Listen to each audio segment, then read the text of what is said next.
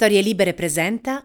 Buongiorno e bentrovati in questo nuovo appuntamento di Quarto Potere, una puntata speciale quest'oggi, una puntata che ci riporta indietro nel tempo, a cento anni fa, a quando il 28 ottobre del 1922 il partito fascista e Benito Mussolini invasero Roma per eh, la marcia su Roma, un evento storico che ha determinato uno spartiacque all'interno della nostra storia contemporanea, un evento che in tanti in questi giorni stanno analizzando e noi lo facciamo ripercorrendo un po' la stampa che nei mesi, nelle settimane e nei giorni immediatamente successivi raccontò l'ascesa del fascismo e la presa del potere da parte di Benito Mussolini.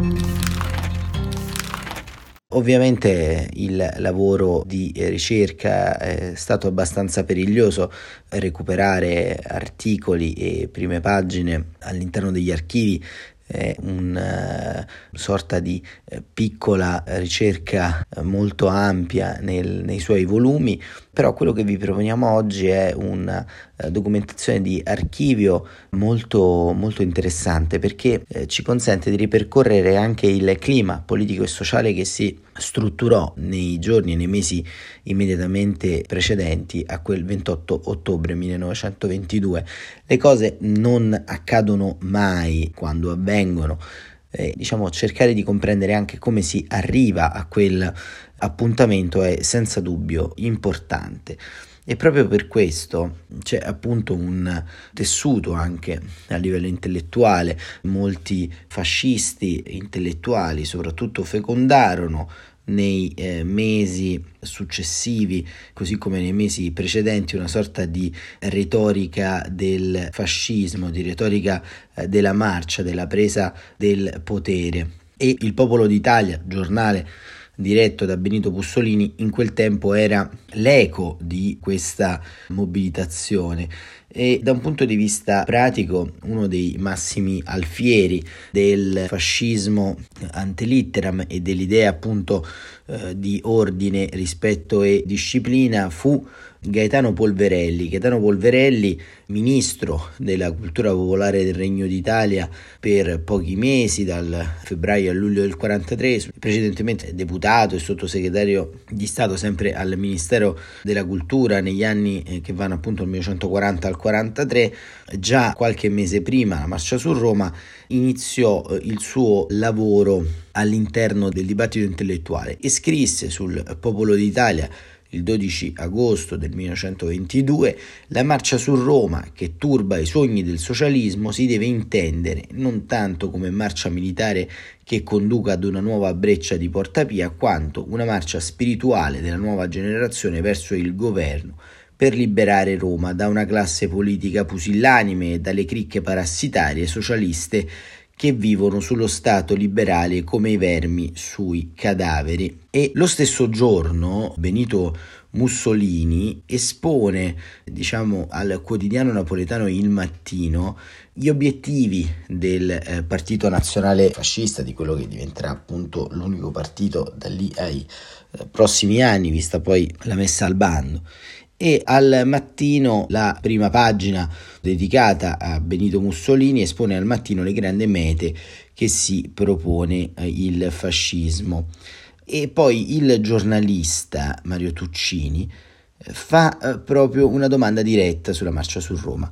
Potete dirmi nulla di un argomento che appassiona assai in questo momento l'opinione pubblica, la marcia del fascismo su Roma? E Mussolini rispose: La marcia su Roma è in atto, non si tratta, intendetemi bene, della marcia delle 100 o 300 mila camicie nere inquadrate formidabilmente nel fascismo. Questa marcia è strategicamente possibile attraverso le tre grandi direttrici, la costiera adriatica, quella tirrenica e la valle del Tevere, che sono ora totalmente in nostro assoluto potere ma non è ancora politicamente inevitabile e fatale. Che il fascismo voglia diventare Stato è certissimo, ma non è altrettanto certo che per raggiungere tale obiettivo si imponga il colpo di Stato. E successivamente il giornalista domanda: ma è vero che si terrà in settembre una grande adunata fascista a Napoli per dare avvio alla vostra conquista del mezzogiorno? E Mussolini risponde: Non si tratta di una vera e propria adunata, ma delle convocazioni del Consiglio nazionale del partito con l'intervento di un centinaio e mezzo di persone.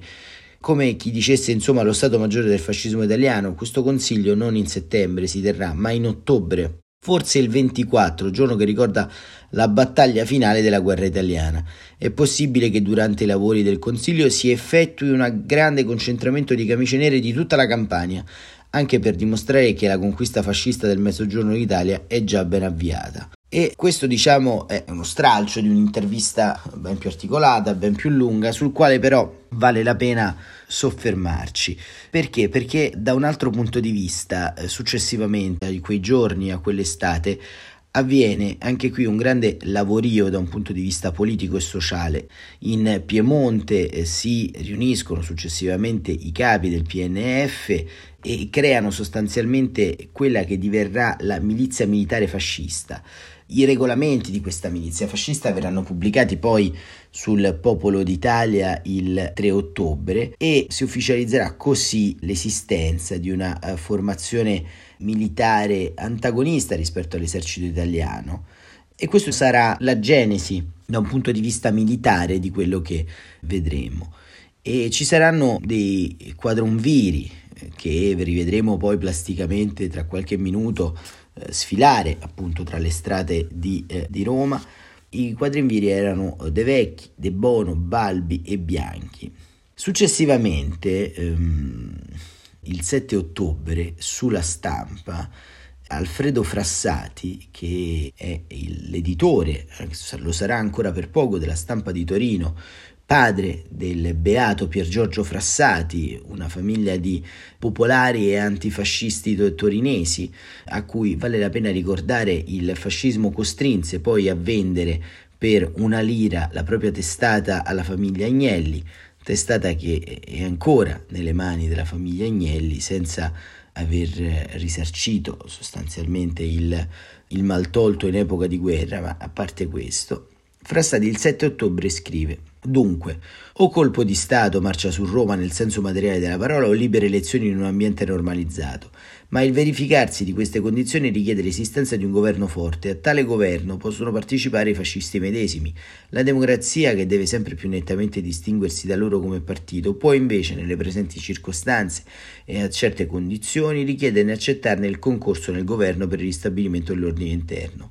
Ma perché ciò possa avvenire con dignità ed al tempo stesso con efficacia, occorre a capo del governo un uomo la cui figura assicuri gli uni il mantenimento del regime liberale e democratico e gli altri l'esercizio di quella energia nazionale da essi e non da essi soltanto giustamente richiesta un uomo che posto ormai al di sopra dei partiti affidi tutta la nazione e al tempo stesso la sua esperienza e capacità possa affrontare la situazione difficilissima compensando l'immaturità politica e l'inesperienza di governo dei nuovi collaboratori.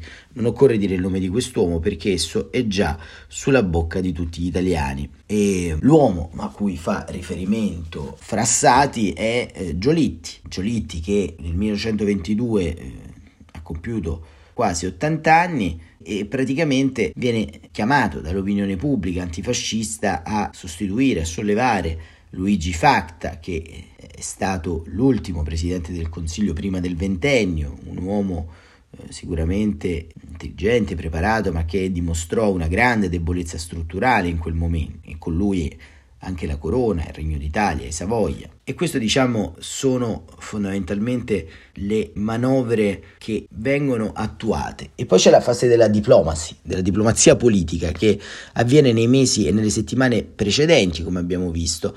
Nel contempo continuano in tutta Italia le violenze squadriste in quel 28 ottobre 1922 e non sono più però solamente dei pestaggi localizzati contro oppositori, contro personalità dell'antifascismo, ma sono dei veri e propri assalti a comuni, eh, prefetture, questure, commissariati di polizia, caserme. Ad un certo punto l'impressione che si avrà è che da un punto di vista pratico il fascismo avrà conquistato la maggioranza dell'opinione pubblica. La prima marcia che Benito Mussolini compie è quindi e dunque una marcia interiore all'interno del popolo italiano e questo sostanzialmente non va dimenticato perché il fascismo è stato in primo luogo una religione spirituale, una religione eh, che si basò all'epoca sulla idea di riconquista, di ridimensione dignitaria dello Stato italiano. E questo è molto interessante. Lo stesso Mussolini in tutto questo non partecipò alla marcia su Roma. Perché? Perché Mussolini attende l'esito della marcia su Roma a Milano e la notte tra il 27 e il 28 ottobre addirittura va, secondo alcune fonti storiche, a Cavallasca. Cavallasca è una località della Lombardia dove risiedeva Margherita Sarfatti, sua amante dell'epoca. E Mussolini va a Cavallasca proprio per avere un corridoio di fuga in Svizzera, lì dove le cose si fossero messe male. E questo racconta anche quello che rimarrà un substrato fondamentalmente in tutta quanta la cultura del fascismo, la cosiddetta cultura della fuga, insomma il fascismo storicamente di fronte alle grandi turbulenze imbocca sempre la strada della corsa verso qualcos'altro. E la marcia su Roma, appunto, come ricordavamo, venne il 28 ottobre del 22, ma ebbe vari strascichi. Il tutto si risolse fondamentalmente intorno al 31 di ottobre, perché da un punto di vista pratico, insomma, come abbiamo ricapitolato, le tappe di avvicinamento sono il 24 ottobre a Napoli, il 26 ottobre l'inizio della marcia su Roma con Perugia che divenne lo snodo centrale delle iniziative e proprio da Perugia il quadriumviro composto da Balbi, Bianchi, De Bono e De Vecchi coordinava le operazioni. Quadriumviro nominato, come vi ricorderete, qualche tempo prima in un'assise della milizia fascista in Piemonte.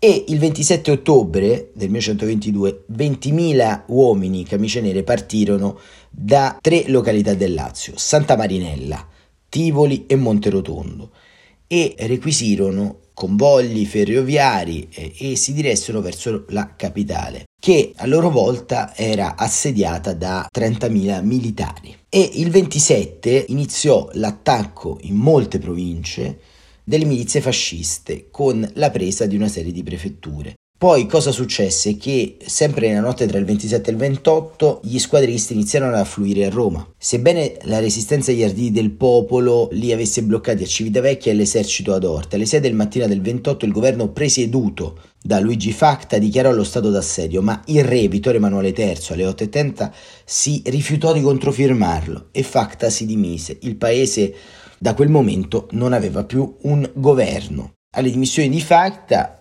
l'incarico di formare il nuovo governo fu affidato a Salandra. In questo caso si delineò addirittura l'ipotesi di un governo in tandem tra Salandra e Mussolini, un governo a cui tra l'altro diciamo, il capitalismo italiano guardava con molto interesse. E successivamente, qui arriviamo ai giorni immediatamente successivi, il 29 ottobre, mentre la manovra si spostava verso altre città del paese, Vittorio Emanuele affidò l'incarico di formare il governo a Benito Mussolini. Il duce, partito da Milano la sera stessa, giunse a Roma il 30 mattina per ricevere formalmente l'incarico. E da qui, dal 30 ottobre mattina, inizia il eh, governo, inizia sostanzialmente il ventennio. Ma andiamo a vedere le prime pagine di quel giorno, le prime pagine di quel 28 ottobre, che sono delle prime pagine anche, come dire, abbastanza interlocutorie, perché ovviamente non si sa bene cosa accadrà. Il popolo d'Italia, che eh, ovviamente era il volantino pratico di quella giornata, scrive o lo sciopero idiota finisce entro oggi o domani 30.000 camicie nere occuperanno Milano, un appello del partito fascista ai fasci e della nazione. L'Italia, il quotidiano Italia, scrive a lettere cubitali, si domanda un governo e Il Mondo, all'epoca diretto da eh, Panunzio, titola La situazione interna, l'opera del governo e l'atteggiamento dei partiti e poi sotto un attacco di Benito Mussolini a Badoglio. Ancora il secolo, lo svolgimento della mobilitazione fascista è iniziata e le incognite della crisi ministeriale lo stato d'assedio in tutta Italia proclamato e revocato, un'esortazione del pontefice alla pacificazione. Come vedete, corsi e ricorsi storici, sostanzialmente il Vaticano chiede la cosiddetta pacificazione, pacificazione che non si troverà. Le ultime due prime pagine sono della stampa che il 28 ottobre titola Le dimissioni del ministero presentate al re e poi un editoriale sempre di Frassati in cui si dice che sarebbe troppo tardi, sarebbe troppo tardi, domani sarebbe tardi, infatti profeticamente il 29 la situazione sarà già precipitata. Eh, sempre sulla stampa viene descritta l'evoluzione delle dimissioni del eh, governo Facta e ancora c'è la domenica 29 ottobre, sempre la stampa titola Lo stato d'assedio revocato per l'intervento del re, Mussolini dichiara di attendere a Milano l'incarico di formare il ministero, come egli lo comporrebbe, per quali ragioni sarebbe fallito l'accordo con Giolitti? E poi la notizia sul taglio di destra della radunata fascista a Torino, entusiasmo a Roma per l'intervento del re, e ancora Ministero Mussolini, il Ministero Mussolini si intende governo Mussolini, eh? quindi facciamo sempre attenzione quando leggiamo queste prime pagine e poi tutto si risolve, come abbiamo detto, il 31 ottobre con il nuovo ministero costituito da Mussolini. Una prima pagina del Corriere della Sera che ci racconta il primo governo Mussolini. E con questo termina questo inserto speciale di Quarto Potere, se abbiamo ricostruito con voi quelle che sono state le mosse, le tappe salienti che hanno portato alla marcia su Roma il 28 ottobre del 22 che determineranno oltre 20 anni di dittatura, dico oltre perché al di là del dato numerico c'è poi tutto quanto quello che avvenne successivamente, che spesso ancora avviene, una resistenza culturale al fascismo che non si è ancora spenta e che ancora invade un po' i gangli del nostro dibattito pubblico, questo fascismo eterno di cui il nostro paese sembra non poter fare a meno, eh, che dire, se la storia è maestra di vita, abbiamo molto da imparare dalla lettura di quelle prime pagine dei giornali del passato. Riannoderemo i fili anche di questa storia tra qualche mese, il 25 aprile, per un'altra rassegna stampa speciale, quella sulla liberazione. Il 25 26 aprile furono dei giorni importanti per la stampa italiana, ritornò la libertà. Da qui in poi, da questo giorno in poi, la libertà di stampa e di parola, quel 28 ottobre del 22 si contrasse drammaticamente, i giornali che abbiamo citati cambiarono direttori, cambiarono proprietà nel corso del tempo e divennero esclusivamente dei grandi volantini di propaganda che si macchiarono poi di tante eh, nefandezze, tra cui la giustificazione delle leggi razziali, come fece il Corriere della Sera, e, e via via, insomma, tanto altro che la storia ci ha raccontato. Grazie ancora per essere stati con noi, Quarto Potere torna nel formato canonico lunedì alle 7.45.